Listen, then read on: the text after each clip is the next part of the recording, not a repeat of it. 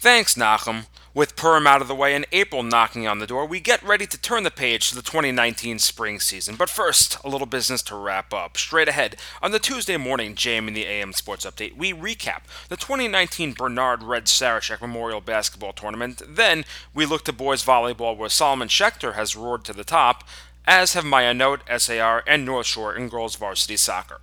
All that and more straight ahead. Good morning, I'm Elliot Weiselberg. While we were on break, the 28th annual Bernard Red Sarachek Memorial Tournament took place. 20 teams met over five days of action, culminating in Championship Monday, where four crowns were handed out. Of the 20 participants, six were from our very own Yeshiva League, with two playing prominent roles in the proceedings. The Tier 1 championship saw the top two seeds, number 1 Shalhevet and number 2 Magen David, square off. The Warriors, only a few days after dropping the Yeshiva League championship, escaped Maimonides on Friday, then blew out SAR in the semis to reach the final against a consensus number 1 team in the nation.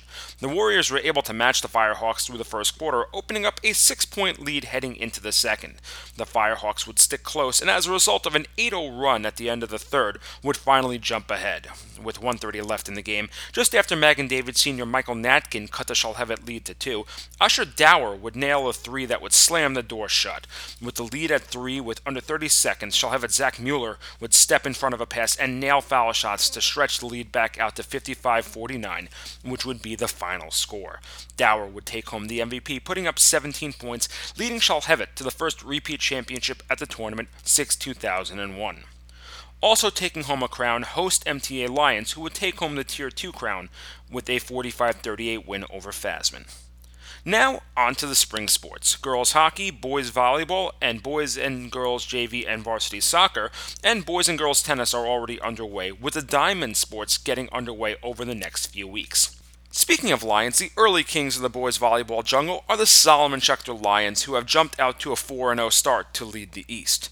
Halfway through their season, the Lions have yet to drop a set, taking 3 0 blankings over Frisch, DRS, and most recently the two participants in last year's finals, runner up HAFTR and defending champion Ramaz. Solomon Schechter will look to continue their roll next Monday when they take on Kushner. Moving over to girls varsity soccer, where Ma'ayanot, North Shore, and SAR lead their respective divisions in the early season.